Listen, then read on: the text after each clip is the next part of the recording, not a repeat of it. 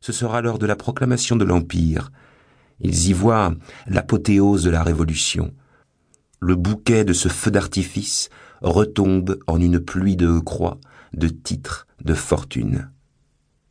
Cette immense mascarade où l'on change de nom comme on met un faux nez les blesse. On assiste dans la Martinique à un branle-bas curieux. L'île charmante se dépeuple en un clin d'œil.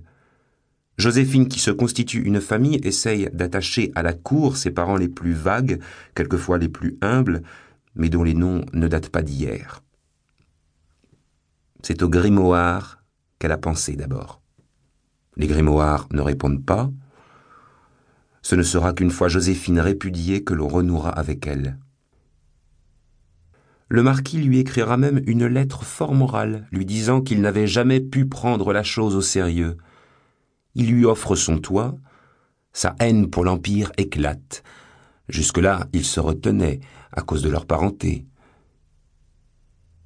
Il pourra surprendre qu'en suivant cette famille le long des siècles, nous ayons faim de ne voir qu'un personnage, toujours le même.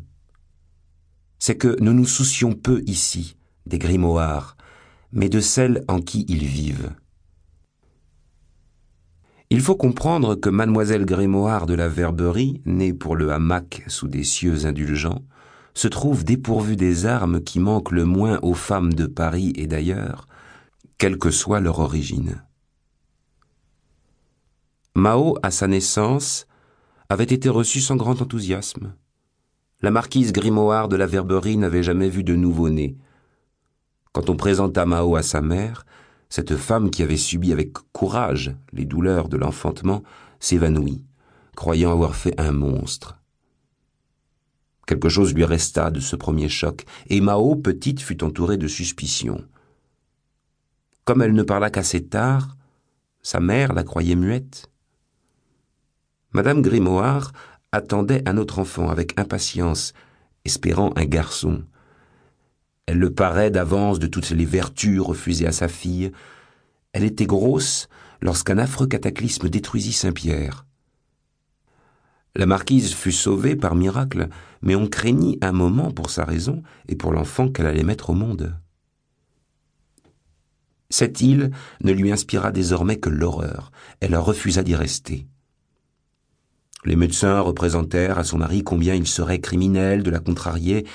C'est ainsi que les grimoires, que rien n'avait pu convaincre, même la promesse d'un royaume, débarquèrent en France au mois de juillet 1902. Par hasard, le domaine de la Verberie était à vendre. Ce fut avec la conviction de venger ses ancêtres que le marquis réintégra leur domaine. Il se croyait son propre ancêtre et rappelé par Louis XIII suppliant. Il passa toute sa vie en procès avec des paysans dont il pensait être encore le seigneur. Madame Grimoire mit au jour un enfant mort. Par un accident féminin dont le cataclysme fut cause, elle devint hors d'état de prétendre à la maternité. Son désespoir s'accrut du fait que le mort-né était un garçon. La marquise y gagna une prostration maladive qui fit d'elle une créole des images, passant sa vie sur une chaise longue. Son cœur de mère ne pouvant plus espérer de fils, ne semble-t-il pas que son amour pour Mao aurait dû s'accroître? Mais cette petite fille, si pleine de vie, si turbulente, lui semblait presque une offense à ses espoirs brisés.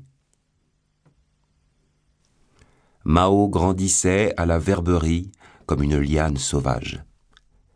Sa beauté, son esprit ne naquirent pas en un jour, mais plus sûrement.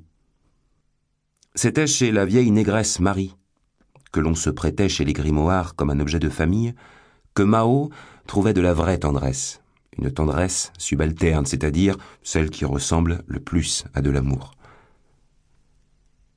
Après la séparation, il fallut bien élever Mao à la verberie même. Ce fut aux mains d'une vieille fille sans fortune et d'une excellente famille de province que passa mademoiselle Grimoire. Sa mère somnolait toute la journée. Le seul soin que prit d'elle son père fut de lui apprendre que personne n'était digne d'une grimoire. Mais la fraîcheur de ses premières enfances, elle la retrouva en épousant à dix-huit